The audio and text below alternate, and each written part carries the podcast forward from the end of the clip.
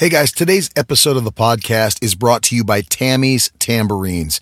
Have you ever been to a Pentecostal church and were looked down upon because you brought a colorful, moon shaped plastic tambourine to the service?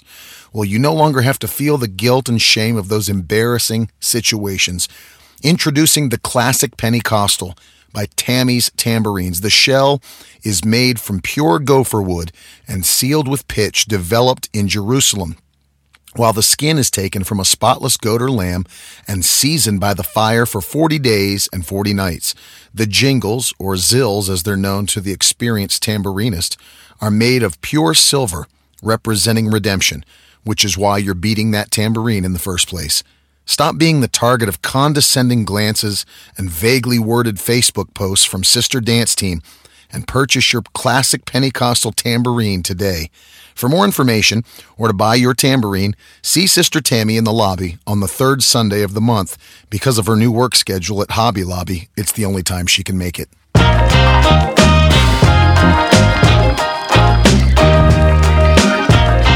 You're listening to the Miracle Word Podcast. We believe that the Word of God gives you the power to experience never ending increase in every area. If you're ready for revelation that will take you to the next level, you're in the right place. Here's your host, evangelist, author, and founder of Miracle Word University, Ted Shuttlesworth Jr. Hey, what is up, everybody? Ted Shuttlesworth back with you on the podcast again today, and uh, I'm excited for this one. Got some good, good feedback already from Instagram interesting to hear people's thoughts. I put it out today. I was coming back from getting a hair cut, and um, I was I put it on my Instagram story. The question, maybe you saw it already, on should church musicians and singers be paid? And um, I wanted to hear, and I put the little poll on there for Instagram, and um, I wanted to hear, you know, what people's thoughts were. In fact, was going to check that. I didn't haven't checked it lately just to see. I wanted to see where it was at. Um, wow. Yeah, looking at the I'm looking at the uh, the data now, and um, seventy percent of you up to this point, it's been up for three hours. Seventy percent of you believe that church musicians and singers should be paid, and thirty percent believe they should not be paid. That's uh, obviously you saw that from the title. That's what today's podcast for Worship Wednesday is uh, on. Should church musicians and singers be paid, or should they do it um, as volunteers from the goodness of their heart, or in in you know in their attempt to serve the Lord with their gifts and talents? I want to get into that today. It's not as simple as a yes or no question because there are several different things that I want to discuss on the podcast. But before we jump in, let me quickly say, uh, as we are doing Worship Wednesday today, that we have Worship Summit, our annual worship conference coming up in May, May the 7th through the 10th. We would love to see you guys there. Uh, it's right there in Margate, Florida, right outside of Fort Lauderdale at Abundant Life Church, May the 7th through the 10th, 2019 Worship Summit. 18 free sessions. And then on the Friday night, as you know, we're recording a live album, doing a live concert. We want you to be a part of that as well. Uh, it's absolutely free to register. Doesn't cost you a thing to come to the conference other than your travel and stay. However, we are doing two very special VIP sessions and including lunch on both of those days uh, for only $99. And we're going to do some behind the scenes teaching, some question and answer stuff. Uh, myself, Minister Reese, Miss Jenya, we're going to be doing some uh, really, really amazing stuff that'll be very practical for teams, um, musicians and singers and worshipers in the church. So if you'd like to do that, uh, you can even get the VIP sessions right on the website and register for those as well. Um, but the website is southeastworship.com check it out. We have all the answers to your frequently asked questions. Everything you need to know is on the site, and we would love, love, love to see you there. We already have had a bunch of people registering for the conference, and uh, we haven't even hit 2019 yet, but it is going to be a killer four days in South Florida, and you're not going to want to miss it. So I want to encourage you guys to check that out today. As soon as you get done with the podcast and register, come hang with us. You don't have to be a musician, you don't have to be a singer, but uh, literally this year we're including things for sound men, tech teams, lighting, all that stuff. But also, Last year, we had people that were just believers, that were worshipers, that wanted to go deeper in the study and understanding of praise and worship. It's for you too. So uh, join us. It's going to be phenomenal. But let's jump into this today because, man, this is a huge thing right now in, a, in the United States of America. And I'll tell you what got me thinking about this. And of, of course, for those of you, you may not know who I am. Um, if you're listening and you're new to the podcast, or maybe you found us online somehow, um, I was a music director also for, man, I would say a good 17 years of my life. I started directing music and, and leading praise and worship teams at the age of 16. And um, that was 20 years ago. So I've been doing that for well over, you know, 18 years. I'm not a, I'm not a music director anymore, but um, so I've seen a ton of different things in the church environment, a ton. And one of the things that became extremely popular and I was really introduced to this fully when I moved to Virginia Beach, Virginia, to help my uncle, uh, Pastor Terry Shuttlesworth, um, as he was launching Dominion Christian Center there. Um, one of the things that I, I was introduced to um, are these guys that we call weekend warriors. That's what I call them anyway. weekend warriors. And what these guys did. Now, obviously, if you know the church landscape in America, the average church in America, according to uh, recent reports, has dropped from 80 members on a Sunday to 60 members on a Sunday. So uh, the average church in America is very small. The mega church is, you know, a tiny, tiny percentage of the churches in America. I mean, if you have, you know, if you have a thousand people in your church, you're in the top one, one, one percent, you know, something like that, like the top one of the top one percent uh, of churches in America. That's very, very rare. But what you end up having is these churches that have 60 or 80 people in them that really don't necessarily have the resources to pull from in the congregation to get great, you know, um, worshipers or players or singers or whatever. And so many of them uh, who value worship and praise anyway, they depend on bringing somebody in to help them do their worship. Um, and what you'll end up seeing is this, and it's what I saw that, that got me thinking about this, is that you have these guys that are phenomenal players. I mean, literally, they are they're very good players. Um, and and you know, many times they hang out at Guitar Center, you know, or whatever, some music store, because they want somebody to come through Guitar Center and hear them in the keyboard room jamming on the keyboard, playing every chord they've ever learned in the history of their life so that somebody will discover them in the church world and ask them to come and play Sunday morning at their service and pay the money to do it. And so this is pretty common. You have, and I knew multiple guys that did this. You had guys that um, once the keyboard that had a sequencer in it, this is a lot of um, technical praise and worship leader musician talk right here. So I'll explain it, break it down. Um, basically, you have these keyboards that a sequencer is like a mini recording studio inside of a keyboard. So you can record and save like tracks and songs into the keyboard hard drive, or you could put a thumb drive into the back of the keyboard and save those things you've created um, on the thumb drive, and it can be lo- loaded up for a service or whatever, like a playlist for a service. So, what these guys would do, many of them that I knew, is that they would um, travel around uh, to multiple churches in the city, and they would go in and they would uh, program their keyboards, you know, their their Korg Tritons or whatever they had. They would program all these songs for their Sunday morning and ask, you know, I'll do this for you, pay me, I'll do this, blah blah. blah. And so you have these guys that would go in and do that and make their money doing that. And then you'd have the other guys too that would find every, I mean, I was like amazed to see this, how this would work there would be these guys that were looking for quote unquote church gigs and they would find every church that was willing to pay them a hundred bucks to sit in on a service and pl- play, you know, keyboard for their service or whatever, be the MD. So you might you might find a guy, and they didn't care what I mean. Literally, they didn't care what kind of church it was. They didn't care where or what it was or you know whatever. As long as the money was there, they were there. So you've got these guys that they're finding the um, the church that does the 8:30 a.m. service you know, and they'll they'll run over there and be there for the 8:30 a.m. and then they'll pack their their kit up quickly. The backpack goes back on the back, and they're out the door to catch the other church that does the 10:30 uh, a.m. service. And then when the 10:30 a.m. service is done, they're they're out and they're looking for the you know the COGIC church that has the 12:30 to 1 o'clock service, and they're running to the 1 o'clock service. And then at night, they're looking for the church that has the 7 p.m. service.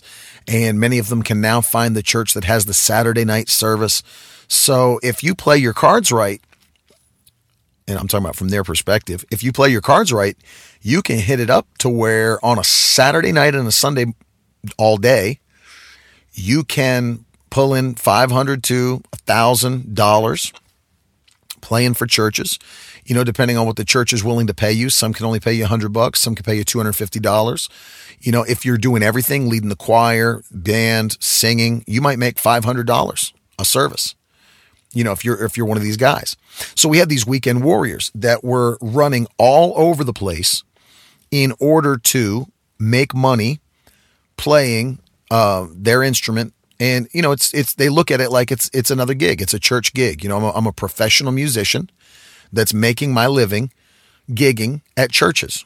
You know, and what better place to do it? Because I'm sure they justify in their mind, hey, you know, I am a Christian and I'd rather use my talent for the church than I would like playing some bar somewhere or you know a bar band or something doing doing something at a club or DJing at a club or whatever else they may be doing. I'm sure they say, "You know what? This is way better because you know I'm in the house of God. I'm using my gift and my talent for God and not the world, so you know it's better this way." But they've become you know, professional musicians that are just gigging at churches. And let me stop here and say it's pretty big deal uh, to understand this is that church is a very interesting environment because it has provided an outlet for young musicians to be developed, young singers to be developed. That if you think about it, where else are you going to have the opportunity to learn how to play an instrument, you know, in a band setting, to learn how to flow with a band, flow with singers, um, uh, you know, train your ear, you know, all this other stuff. Where else at the age of 14 and 13 and 12, you know, are you going to learn how to play an instrument and become proficient in that instrument week after week after week, multiple times a week? What other outlet, you know, is going to allow you to do that? You know, there's no, you're not going to be able to like put a band together and just be every week. I mean, who's going to book you? You know, you know what I mean? Who's going to book you and your band at 13 years old every single week, twice a week to play so that you can get better and better and better and better until you become masterful at your gift? There's nowhere else that's going to do it. So, church is a very interesting environment because it produces the largest amount. I mean, I'm sure I don't I don't have a statistic for this, so this is me like my opinion. But I mean, I can back it up by guys I've seen all over the world. Church produces probably the largest amount of professional musicians that go into the industry. Because if you look at all these guys that play, even on tour, you know, I, I thought it was very interesting. You know, I was um, I, I was watching Netflix not long ago, and Justin Timberlake had when he did his 2020 album, the first and second part of it, and was doing the 2020 tour around the world. The final show of the 2020 tour, I think they did it in Las Vegas and they produced it as like a documentary style, concert style film for Netflix. And uh, I think it's probably still on there if you if you look at it. But I, what was some, something very interesting to me? I was watching it, and I was watching the beginning of the Netflix special on Justin Timberlake. And as I was watching it, he's coming into the venue, you know, he's getting there early. They're going to do sound check. They're going to do all that they're doing. And the whoever's running the documentary, the producer or the director, I should say, is going around to the band who's getting their instruments ready. And they're talking to all of them. What's it like being on tour with Justin and blah, blah, blah, all these different things. And each one of these guys and girls, as they're talking to them, I'm like, man, I turned to Carolyn. I was like, these guys, like you hear them talk. I was like, people that aren't Christians don't talk like that. I was like, you know, uh, I'm listening to these guys answer questions to the director or whoever's behind the camera. And I'm like, dude, these guys all sound like Christians. you know, and I'm like, man, that's insane. Cause I mean, who, you know, you ask them like, you know, how is it? What's it like? Tony, you're like, well, I'm just so thankful, you know, for my gifts and my talents. Like, it's like very churchy answers that they're giving. I'm like, man, these guys sound like Christians. I'm telling Carolyn. And then it was insane to me that before they go out on stage, they show this in the Netflix doc- documentary. Before they go out on stage, they're in the back room and they're all joined in a circle with Justin, literally with Justin. And they've all got their their hands are joined in a circle and they're praying. They're literally praying in the back. You know, thank you for our Lord for our gifts and talents and abilities. And it's like they're they're all praying. And I'm thinking to myself, dude, Justin got himself a whole crew of dudes from church that have all probably come up playing in the Church of God in Christ or Pentecostal churches, Church of God, whatever. And phenomenal players. I mean, you can't argue. The guys that he's got um, on his crew are like the top of the top. I mean, phenomenal, phenomenal players. And um, I'm like, dude, these guys are all from church. And you look, you look throughout um, the industry at all these different people that came up in church, started in church, had church experiences. You know, Whitney Houston, Jamie Foxx. You go, you can go through the list. I mean, Steve Harvey, you know, I know he's not like a, necessarily a singer, but I mean, like these guys who have church experience, they came up in church. Where else are you going to find the opportunity that week after week you can use your gift and your talent and be developed and become proficient. Church, that's why church is such an amazing thing. And that's why it produces so many people because not only do you get the opportunity to engage with your gift and your talent, but if you're in a church, obviously that that values the anointing, a church that's Pentecostal, full gospel church, you also are getting an impartation of the anointing of God, the anointing of the Holy Spirit, which, by the way, gives you an advantage over others. It just does. I mean, I, I can't, there's no way to get around that. When you are anointed, you have an advantage. If you're tweeting, if you're Facebooking, if you're Instagramming, you should put that out today. If you are an anointed, you have an advantage. If you are anointed, you have an advantage. And it's interesting how even King David, when he went into the court of King Saul, you've heard me talk about it many times, and the Bible says that King Saul's mind was troubled by an evil spirit.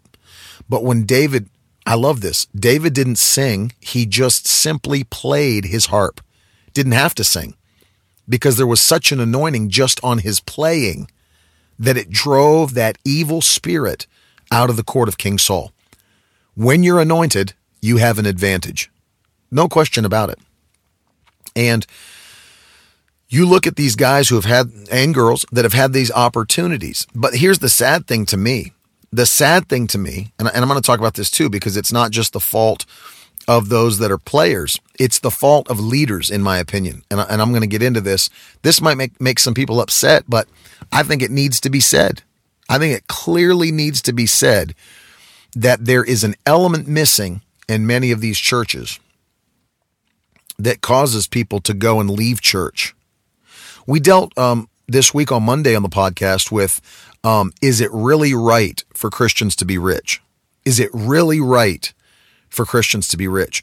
And there's a stigma in the body of Christ where people have treated uh, success or money or, or wealth as though it's wrong. You know, that if you have that or experience that, or if you're going after that, then you are greedy or somehow you're carnal, blah, blah, blah. And people won't, you know, leaders are, uh, have backed away from teaching on the blessing of the Lord. They won't teach about it because there's controversy and there's persecution that goes along with that message. And many just don't want to deal with it. But you know what happens is as a result is that there's people in the church that, you know, have talents and gifts, but because the leadership won't teach them that you can use your talents and gifts for the Lord and God will bless you abundantly that they feel like in order to be blessed, no matter, and I'm not just talking about musicians anymore, any gift or talent anybody has, they feel like if they're going to be blessed, they have to do something secularly and they'll leave the church and use their gift elsewhere because somebody told them if you have success with that, if you have, you know, if you have, um, you know, if you if you become successful or, or your gift brings you wealth or brings you a, an abundance, it's wrong. You know, it's it's wrong. So people leave the church and they sell their soul to the devil to get money because they didn't have leaders that told them you could be blessed, that you can be blessed.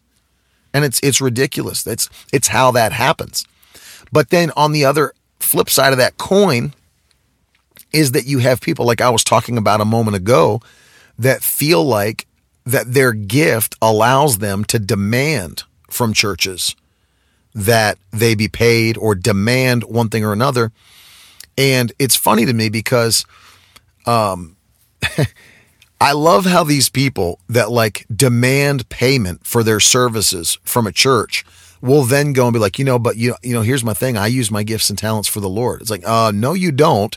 You make people pay you for them, and at that point, you're not giving anything to the Lord. You're not volunteering your time or your services. You're not you're not giving anything to God. It's not your reasonable service. You're not blessing the Lord with your gift and talent. What you're doing is you're making people pay you for your gift, which is now you're just doing a job and being paid for it. You know, by the way, you don't even have to be thanked for doing what you're doing because the payment itself is thanks. It's like, I don't have to come to you afterwards, like, oh, thank you so much for coming. No, that was what the check was for. When I handed you the $250 check because you did Sunday morning, that was the thanks you know, it blows my mind that people have this mindset in our generation. And let me tell you, if you've not been in this environment, it's everywhere. It's everywhere. And let me just say, um, I want to, I want to just give a heads up and say thank you to all the guys that I have worked with. Because I, I made up my mind a long time ago. I refuse to work with anybody, anybody who has an ego who has a bad spirit or a bad attitude that is demanding because what ends up happening and we'll talk about it in a minute is it bleeds into the worship it bleeds into the praise there's not a pure spirit on the platform and it bleeds over and it affects the unity and it affects the power of your praise. You know it affects all of that.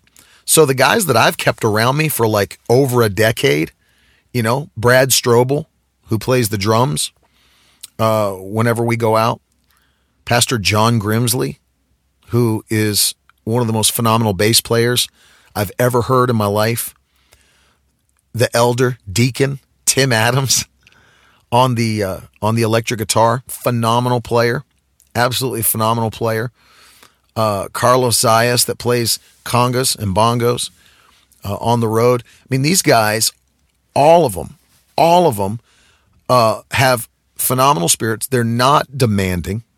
They're not these guys that come in with an ego. Some of the most humble guys, you know, unassuming, unassuming guys that you'll ever meet, but come in and completely have the ability and talent to slay it but they're like, I'm not coming unless you give me such blah blah blah blah. And how many people are? I'm not going to come and do your thing unless I can have this certified check. And if, if my check's not certified by a bank, and uh, if I don't get it the moment before I step on the platform, we won't be stepping on the platform. It's like there. You think I'm exaggerating? There are people that if I said their name, that's what they're like behind the scenes. I've had pastors tell me, you know, the church world's a very small world. It's not a large world. Everybody knows everybody. So I've had pastors you know, if I named these people that are like big names in the worship um, environment, you know, in the, in the worship world, you'd know their name. Their CDs are out. But I've had pastors tell me, listen, I had them in to do worship at our church, and I was so happy they came. And, you know, um, they showed up. I went out to greet them at the car. They stepped out and I said, "Oh, so happy to have you here. Thank you for coming our coming to our church to bless our people. Thank you for coming. Thank you for putting us into your schedule." And the first word out of the person's mouth was, "Where's my check? Where's my bank certified check?" And and quickly let the pastor know, uh, me and my team will not be playing one note or singing one note until you give me my bank certified check. Oh, wow. Thanks. Should we also bow down and kiss your sandals? Should we ask you to live in our heart also? It's like ridiculous. What in the world? These people, and, and listen, on the other side of that, trust me, I understand the business of it. I understand that people get burnt. I understand that there's cheap Christians and cheap leaders that are doing, you know, doing the least that they possibly can to bless people, and that's what turns these people into this kind of, uh, uh, you know, of an operation. I get all that, but at the same time, then don't say, you know, well, I'm just so happy to be, you know, just giving my gifts and talents to the Lord and doing it for Him. You're being paid to do a job. It's not like like you came into your local church, you know, and you're giving your gifts and talents to the local church. It's like, wow, he, he really loves the Lord. He, you know, he'd take because this is what I want to show you the dichotomy of these two things. Okay, so so number one, look at this with me. You've got the singers and the musicians that demand, rec, uh, you know, uh, payment or from their church or whatever church they may be going to. Like I said earlier, it could be five different churches in a weekend. That's one side of it. So so musicians and singers who won't do anything until they're paid. And that's not the same thing as music, musicians and singers that are being faithful at their churches and their churches decide to pay them. That's a whole nother ballgame altogether. Now, let me just let me just get this out of the way. I'm not talking about. I just want you guys to know this cuz there will be people that are listening to the podcast today. You are on staff at your church as the music director. I am not talking to you. I'm not talking to people who their home church hired them to be on staff and they are the music director and do other things in the church and they're on salary. I'm not talking to you because you are somebody who uh, have attached yourself to your local church and you are where God's called you to be and you're working a job that's your actual full-time job and they're paying you for your work. I'm not talking about that because anybody that's been on staff at a church knows that there's no such thing as a job in a church that's compartmentalized. There, I mean, unless you're at some kind of a massive church that has tons of staff you know, you know as well as I do that anybody that's a youth pastor that's on staff at a church, anybody that's a music director, that's not all you're doing. You know, if you're the youth pastor, if you're the music director, whatever uh, else you may do, title you may hold, your jobs bleed over into tons of different areas um, that have nothing to do with music direction, have nothing to do with youth pastoring. Um, anyone, pretty much anyone understands that when you're on staff at a church, you just do what needs to be done to fulfill the vision of, of the church that you're on staff or a part of. So I, that you're not who I'm talking to. I'm talking to these people who feel that somehow the church world owes them for their gift. Now, here's the downside of this. We've engendered that feeling. We've encouraged that feeling because we've got churches all over America, by the way, that are willing to pay these people, willing to pay them. I'm not vilifying you. I'm not saying you're wrong. I'm not saying that you're you're a horrible leader if you're paying musicians to be at your church. I want you to think about this today because here's what here's why I want you to think about it.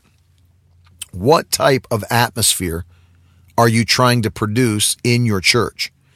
And I just want to give you some of my experiences because here's what ends up happening many times is that you've got people. Now, I'll say this.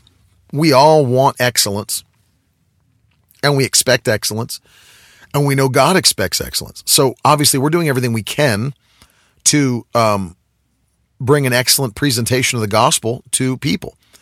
But I wrote this in my recent book, Unhang Your Harp. And by the way, shameless plug if you haven't gotten on Unhang Your Harp yet, you can go to our website, shop.miracleword.com, and you can order a copy or hundreds of copies if you'd like to be a blessing to people in your city. In the book, which is on the power of praise and worship and how it opens the door to every blessing God set aside for you, I write about that fact and I talk about that because we need to start understanding something very clearly is that your gift and your talent is given to you by God. It's given to you by God. He's the one who put that talent and gift in your life. So if we think that we can take a gift or a talent from God and then not produce with it or like choose when we produce with it, then you know, we have a problem because if you look at Matthew chapter 25, you'll see the picture of the master giving gifts and talents to three three of his servants. One got 5, one got 2, one got 1, and the 5 and the 2, they doubled theirs and turned it into 10 and 4. But the one who had 1 buried it in the ground. And when the master came back, the Bible says that he found out what his servant had done with his gift, buried it in the ground, and he said, You wicked servant. So understand the master looked at that as the you know the non-development or the burying of your gift as wicked. Buried it. It was wicked. So God looks at that when he puts a gift or a talent in your hand and you don't produce with it. It's a wicked thing to hold back what God's given you. So, like, for example, if he's anointed you to sing, if he's anointed you to play, if he's anointed you to do sound, if he's anointed you to do lighting, whatever it is that you have a gift or a talent in, to bury that gift or to choose to not produce with it for whatever reason, including I'm not getting paid, is evil. It's God anointing you for purpose and you saying the purpose is not enough. Now, I, trust me, I am not not trying to vilify these leaders or churches that do pay. Because, uh, and what I was going to get ready to say to you is I wrote this in the book. I've been in church services before where every person on the platform was a studio musician. Literally, studio musician. Phenomenal players. And the excellence, the overall quality of the worship service was through the roof. But I didn't feel a strong anointing on the worship. On the other hand, I've been in some country churches where people, I mean, people weren't even hitting the right keys on the keyboard. You know, tempo was all over the place, harmonies were all over the place. You know, the, I mean, even the lead singer, flat or sharp, uh, all kinds of problems. But this is a big but, by the way. The anointing was all over it. I mean, all over it. So I wrote this in my book. Excellence is expected by God, but excellence is not the number one thing we strive for as worshipers. Excellence is number one, but uh, uh, in the world's eyes, it's it's what they want. So like anytime you go to a concert, a club, anytime you go, you know, even that's why you know in, in a recording studio, that's why they tune vocals. If you don't know about this, you know, this is something that happens with pretty much everybody that sings professionally. That's why you can go listen to Taylor Swift in concert. She doesn't sound anything like she sounds on the CD or on uh, you know on your MP3 on iTunes. Is because they've tuned her vocals to be exactly on tune. Why? Because they want perfection when they put out, put out the album. That's exactly why. That's why people were all blown away when she was doing all those award shows and singing her songs and like, dude, she's so flat. She's she's horrible. What happened? Yeah, well, when you hear somebody in real life not going through 13, 13 different pieces of digital equipment and plugins and hear what they really sound like in real life blows your mind. But see, these the studios, they want excellence. Everybody wants excellence. In the world, that's the number one goal. Presentation, presentation, presentation. And I'm not saying it's unimportant. It is important. We believe in excellence. We believe in giving God your best. But it's not the number one thing we strive for.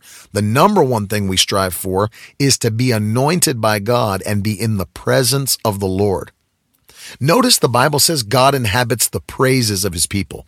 He didn't say that he only inhabits the praises of his people when everything's on key and when everything's in the right tempo and the tempo, tempo doesn't fluctuate. And as long as you stay on the click track, that he'll honor the praises of his people or dwell in them. No, he said that he will dwell in or live in or inhabit the praises of his people. There's no there's nothing in there. In fact, there's only one time in the Bible that uh, in the Psalms that we're commanded to play skillfully on the harp. Play skillfully on the harp. That seems to be, and it is mentioned. So I'm not saying it's not a thing. It is mentioned. The, the book of Psalms, I put that in the book. Play skillfully on the harp. So we are called to be skillful with what God's given us and develop it and move it forward. But more than that, we've got to be anointed. We've got to be anointed. And we value the anointing above excellence. So the reason I'm bringing that point up is because here's what happens. If you're a church that that's the method you want to choose. And I'm not belittling you if that's what you want to do. It's it's your church, you're the leader. If that's what you feel most comfortable with, do it. I'm just giving you kind of the backstory of what I've seen. But what I've run into is that when you, a lot of these people, when you're engaging with these types of people that are just doing it for the paycheck, that are going around and around and church to church, and, you know, I know churches, by the way, that are hiring musicians for their platforms that don't even believe what they believe as a church, that don't even hold, like literally, it's not that they don't even believe it, they disagree vehemently with what the church believes. So let, let me just give you like a, an example. If you're a Pentecostal church, that would be like hiring a music director for Sunday that you are like fully Pentecostal. I'm talking full gospel, speaking in tongues, believing in divine healing, prosperity, the rest, you know, full gospel. And you're, you hire uh, a music director, somebody to play the keyboard and lead your band and team that um, doesn't believe that's a cessationist. Let's say that, like a cessationist, which is someone who doesn't believe that the Holy Spirit um, operates today the same way that he did during the early church with the gifts of the Spirit being in operation. Talk, speaking in tongues is is no longer uh, evident in the church because that has ceased. That's what cessationist is. If you've never heard that term, it's a doctrinal position held by people who don't believe the Holy Spirit is still in operation in the same way today. So you have a lot of like people in the Southern Baptist Convention or Presbyterians that believe that, you know, speaking in tongues is not for today. They don't believe in all that. So some of them even hold to the point where they believe if you are quote unquote speaking in tongues, you're demon possessed. That's a demon manifesting, not the Holy Spirit, because the Holy Spirit's not doing that anymore. So imagine being a leader of a church who is fully Pentecostal, but because you so desire, um, you know, a presentation of excellence and you want the best of the best, you hire somebody, and the person who's sitting on your keyboard Sunday morning is a cessationist who doesn't even believe in the Holy Ghost and they're trying to lead your team. And you you know you, if you think this is an extreme example you don't know the church world because this ha- happens often. Like i could give you five examples off the top of my head of people that i know that it's, it's happening to. That they've got people in there that they're paying because they're great players great singers whatever but they don't even believe what the pastor preaches. Imagine being a leader you know, and um, the move of the Spirit's hitting your church, people are speaking in tongues, and the person that's leading your praise on the keyboard is thinking to themselves, these people are demon possessed. These people are out of their minds. They think they're speaking in a heavenly language, and they're so deceived, they don't even know that that doesn't happen today. What kind of a mixture? I mean, you talk about friction on the platform. I mean, we're talking about straight up you know, disagreement. How can there be unity? This is my question with these kinds of setups. How can there be spiritual unity when people refuse to even believe like you believe? And this is something that happens often, by the way, happens often. And so that's number one. Doctrinal beliefs are different. But number two, think of it this way also. If you've got somebody who comes in and they want to be the star. They're shining. They're getting their money. They're getting paid. They're getting their check. You're only one of seven churches that they work with throughout a week. So your church really means nothing to them other than a paycheck. In fact, I would uh, encourage everybody that's listening to this go on to YouTube um, and check out. There's there's a channel on YouTube, and there's several people on the channel, but uh, I believe it's re- the actual channel itself is run by a guy named Kevin Connolly. It's called Pretty Simple Music, and he does like tutorials um, and different things for people on keyboard. Shows them how to play things. Uh, once again, it's pretty simple music. The guy he goes by KC, but his name's Kevin Connolly, and he released a video. I'd say about two weeks ago now, at the time of this recording, about two weeks ago, and it's titled why I quit playing church gigs. Why I quit playing church gigs. Now, he's been a music director for a long time. Phenomenal keyboard player. I mean, like, guy's a, a monster. But I found it very interesting. It's not long, it's only about five and a half minutes. But I want to encourage all of you, if you've not seen that video, go check that video out. Pretty simple music, why I quit playing church gigs. And listen to what he has to say because it's actually right on the money. Um, he talks about the fact that he was at this church playing, and um, it was a smaller church, and uh, he was getting paid every week to be there and do his thing. And the pastor one week calls him into the office and says, Listen, Kevin, um, I'm not going to be able to keep paying you like we've been paying you to play the keyboard. And so I just wanted to give you a heads up and let you know. And he was, and you know, he was a little bit like, Are you serious? Like he was a little bit ticked off. But then he's like, all right, whatever. And, you know, he just left the church and, and, um, you know, continued doing his thing at other places, but quit coming back to the church. And then the Lord started dealing with Kevin's heart. And he was like, you know what? You left that church, but you need to actually be planted in that church. You actually need to be attending that church. And it like broke him all the way down. And he's like, you know what? And he, and obviously thank God that Kevin, um, you know, not only heard the voice of the Holy Spirit and hears the voice of the Holy Spirit, but listened and obeyed. And he tells in the video about how he went back to the church and was like, Pastor, you know what? I'm I'm so convicted. I feel like I'm supposed to be at this church. I know you can't pay me. Um, I know, I, you know, all this. He goes through the whole thing. I know you can't pay me and blah, blah, blah.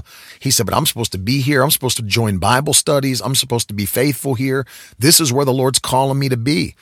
And, uh, he, he joined back to the church and made it his home church and was faithful, extremely faithful. He's in Georgia. And the pastor came to him afterwards and said, I wanted to let you know that the reason I stopped paying you is because not because the money wasn't there, but because I was wanting to test your heart and see where you were at uh, uh, personally. If your heart was tied to this church, if your heart was tied to this vision, or if you were just coming here for the money.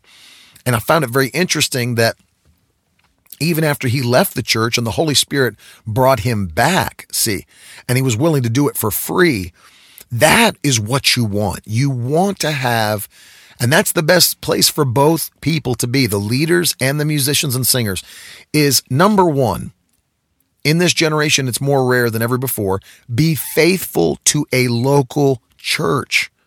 Be faithful to a local church. You've got to have a church. You know, being in a church service is not the same as being faithful to a local church. So yeah, I'm in church. You know, I'm in church five times a weekend. It's not the same thing. You're getting paychecks from five different churches, and you're only in the service so you can play or sing and get paid. It's not the same.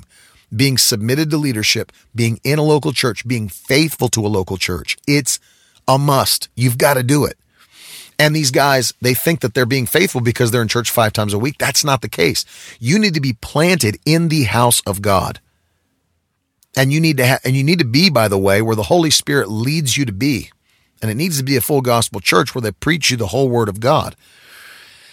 And when you're planted, you need to be faithful. Now, the Bible's very clear. I want to read you a couple of verses because the Bible's very clear about this. Uh, in, for example, in Colossians chapter 1 and verse 16, Paul says, For through him, speaking of Christ, God created everything in the heavenly realms and on earth he made the things we can see and the things we can't see, such as thrones, kingdoms, rulers, and authorities in the unseen world. Now, listen to this everything was created through him and for him. So understand, Paul says we were created for God. We were created for God.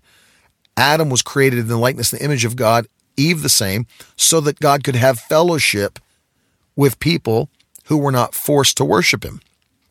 He wanted people that would choose to worship him by free will. We were created for him, for his worship. In fact, Isaiah 43, uh, God's beginning to speak to Israel about the things he's getting ready to do for them. I'm sure you've heard this passage before where God says, I'm doing a new thing. Can you not see it? And he begins to run down all the things he has done for them in the past and what he's about to do for them in the future. And he's telling them all these things. And then he says in Isaiah 43 21, he said, You're the people who I formed for myself that they might declare my praise. That's the that's Isaiah 43 21 in the English Standard Version. He said, You're the people I've formed for myself that they might declare my praise. Speaking of Israel in the Old Testament, he said, I made you so that you would declare my praise. In the New Testament, by the way, we are spiritual Israel. Paul said, by the spirit of adoption, God has grafted us into the tree. We are now part of the family, even though we weren't born Jewish. We are now spiritual Israel, as much sons and daughters of God as Israel was. And so the same purpose pertains to us. We were created to declare his praise. All through the book of Psalms, we're commanded time and time again to praise and worship the Lord. It's not a, we don't get the option of like, well, you know, I don't think this week I'll be praising the Lord. Actually, I'm taking a week off. No, everybody, every believer is commanded to praise and worship the Lord. It is your reasonable service.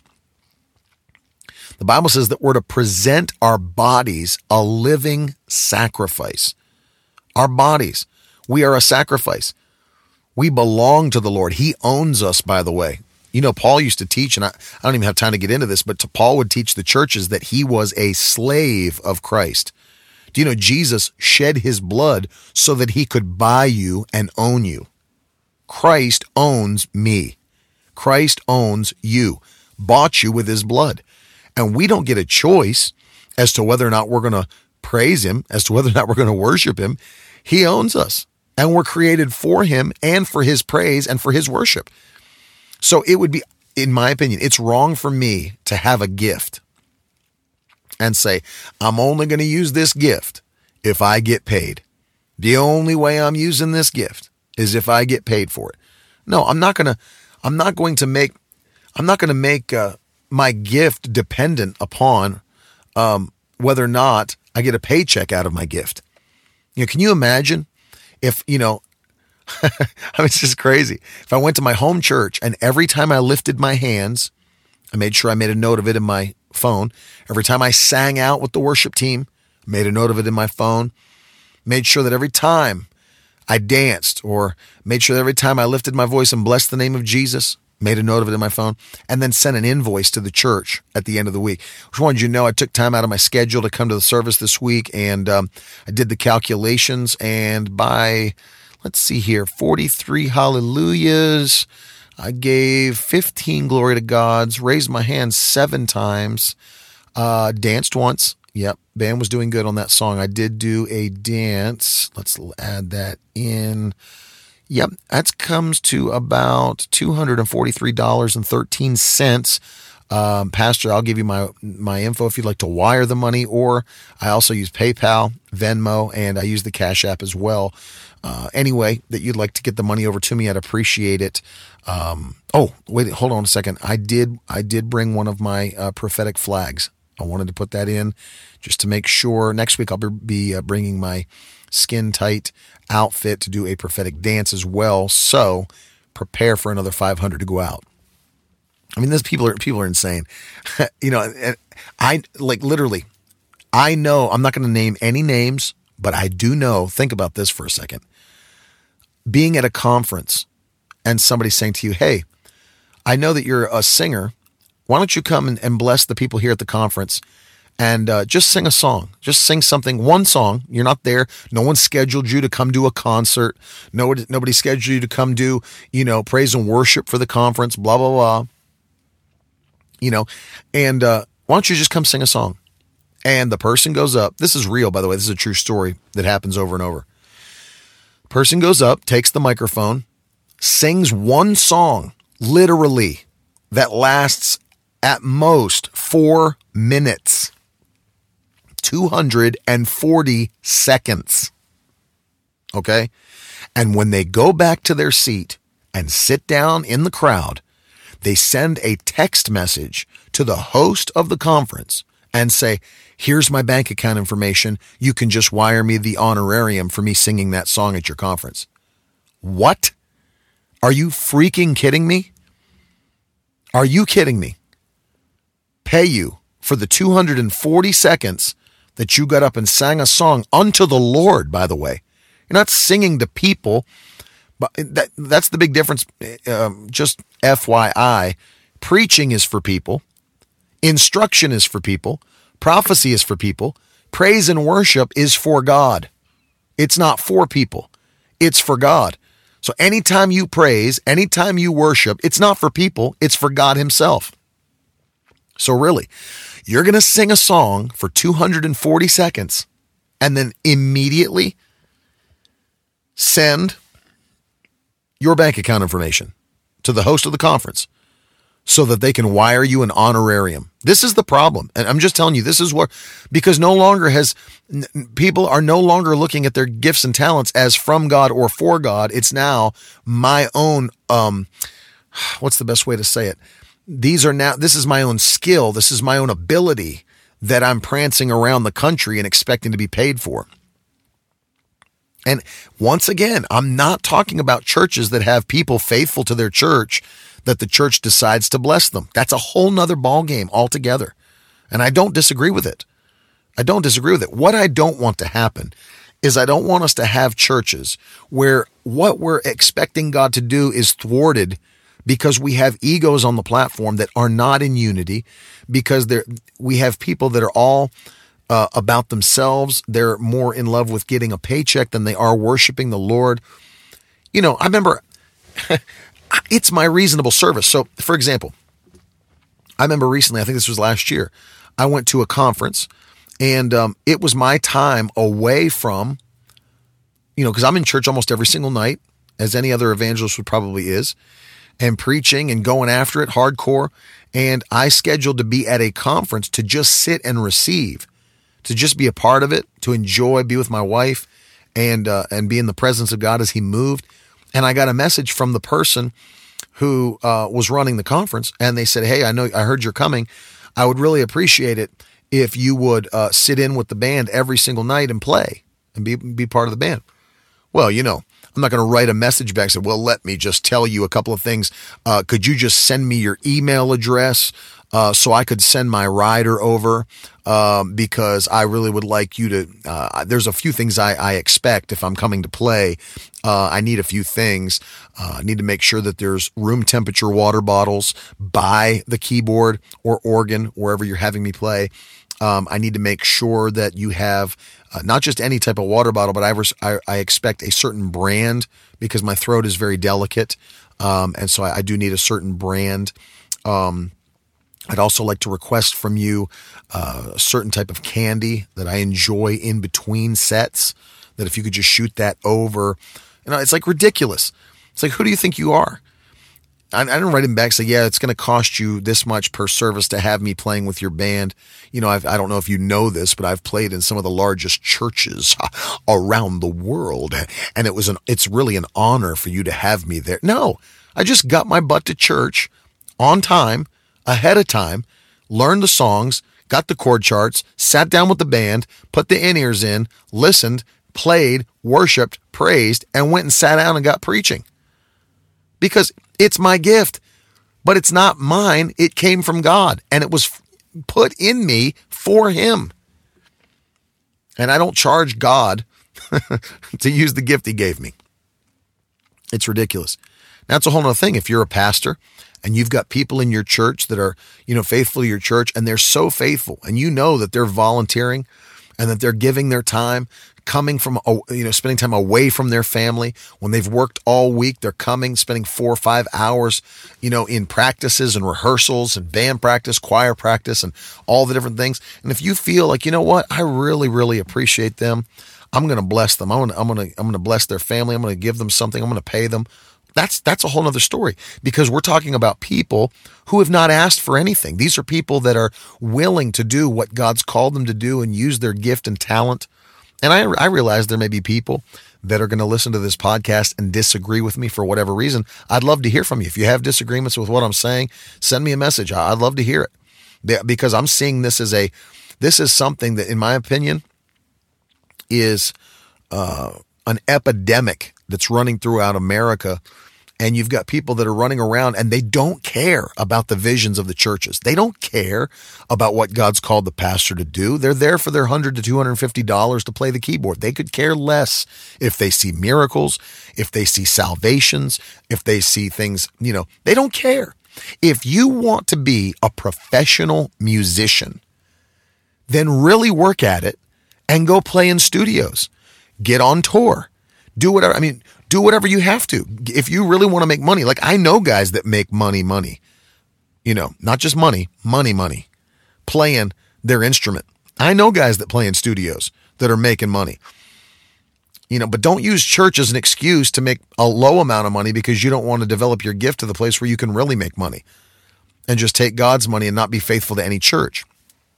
You've got to understand that God is looking for a certain type of spirit. He's looking for a humble and a meek spirit, not somebody. And I'm not, I'm, trust me, I'm not claiming that every person that gets paid, you know, running around to churches has a love of money. But I'm saying, what does it, what type of a worship atmosphere does that create?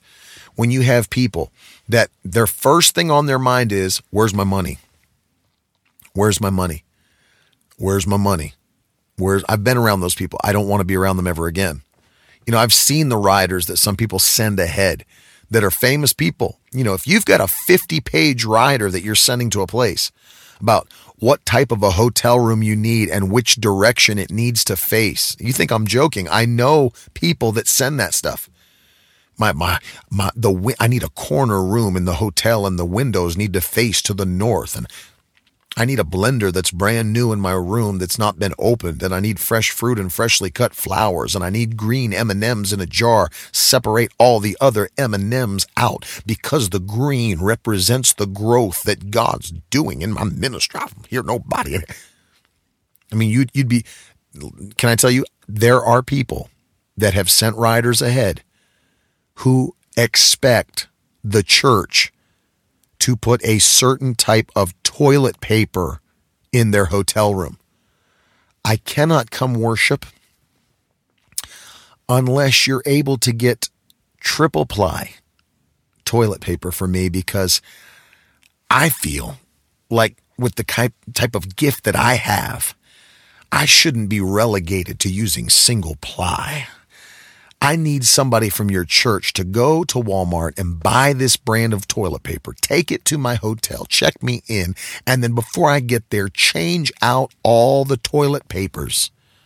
Like literally, this is real. I'm not joking. This is real stuff.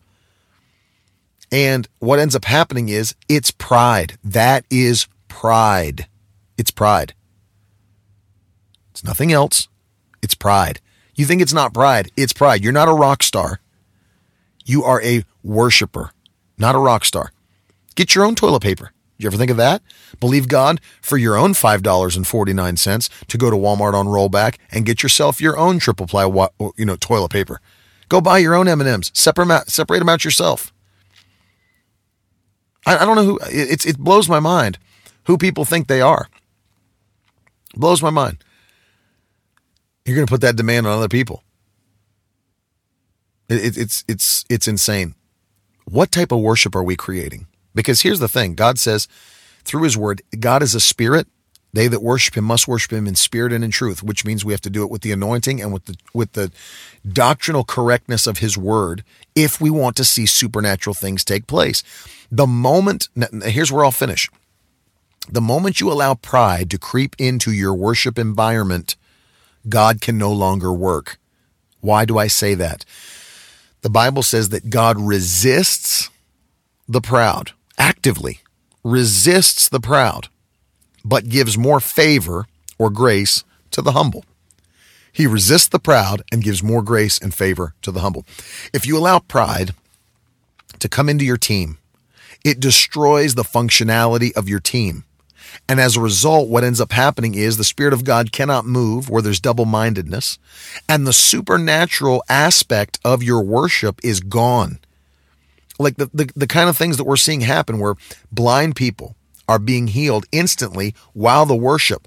I could give you multiple testimonies that have been taking place during praise and worship. Literally, a guy that was deaf and blind on the same side of his head because of a bad surgery while we were praising and worshiping God. No one laid hands on him, no one anointed him with oil. While we're worshiping and praising, they came open, his ear and his eye. He started shouting. The guy in front of him had been in a car accident and was on crutches because his back was messed up and his legs were messed up. At the same time, that guy got healed while we we're praising and worshiping. This guy threw his crutches down and ran around the church. Supernatural praise and worship that break the chains. I was in North Carolina and uh, I was praising and I was having a healing service one night. But I, I, before I took the mic to preach, I sat down at the keyboard and just began to praise and worship. And I went down the line at the end of the service after I had preached, prayed for everybody. I was coming to the end of the line, and there was an elderly guy and his wife standing there, and he's smiling real big at me. He, I, I said, brother, what do you want God to do for you? He said, well, I came to the service tonight. Ask, I was asking God to open my deaf ears. He said, but as you begin to praise and worship tonight, before you started preaching, while we were praising and worshiping, God touched me. My ears instantly came open. So I just came down to give you the testimony. Super. This is what we're shooting for the anointing that'll break the yoke of bondage on our praise and on our worship. And it doesn't come through pride and it doesn't come from that mindset that you're a star and that you're there to be, you know, it's, it's, it comes from the humility of saying, God, you gave me this gift. Now I'm going to give it back to you with such vehemence and diligence that you would come by your mighty power and break every yoke of bondage that's been hanging around your people. We've got to come back to a meek and a humble spirit and take the gifts and the talents God's given us and use them for Him. God will bless us for that. There'll be the Bible says that God doesn't withhold any good thing from people who walk uprightly. That's Psalm 84:11. Give yourself to him. Seek ye first the kingdom of God and his righteousness, and all these other things will be added to you. Father, in the name of Jesus, I pray for every man and every woman listening to the podcast today. I pray that you would put eh, deposit in every one of us a meek and a humble spirit, a desire to serve you with the gifts and the talents that you've pushed, put on the inside of our hearts and in our lives and in our hands. And as we worship you and as we praise you, give you what you gave to us, I pray that you would open the windows of heaven and let supernatural things begin to take place through a new generation of worshipers and praisers in this nation and around the world in the mighty name of Jesus. I thank you for it, Lord, and we give you all the praise and the glory in Jesus' mighty name. Amen. Listen, I want to encourage you before we go today. If you've not gotten a chance to check out my online course on uh, the power of the Holy Spirit, pneumatology, I want you to check it out at miraclewordu.com. Miracle Word University online. It'll only it's only $69 course, 5 hours of teaching, I believe, on the power of the Holy Spirit. Every one of us as worshipers and praisers need to be involved with the power of the Holy Ghost at a greater level. Go to miraclewordu.com. Check it out. Pneumatology 1. It will be a massive blessing to you. Listen, until next Monday, don't forget goodness and mercy are following you for the rest of your life. I'll talk to you soon. We would love for you to join us in a live service. To find out when Ted Shuttlesworth Jr. will be near you, please visit our website at www.miracleword.com.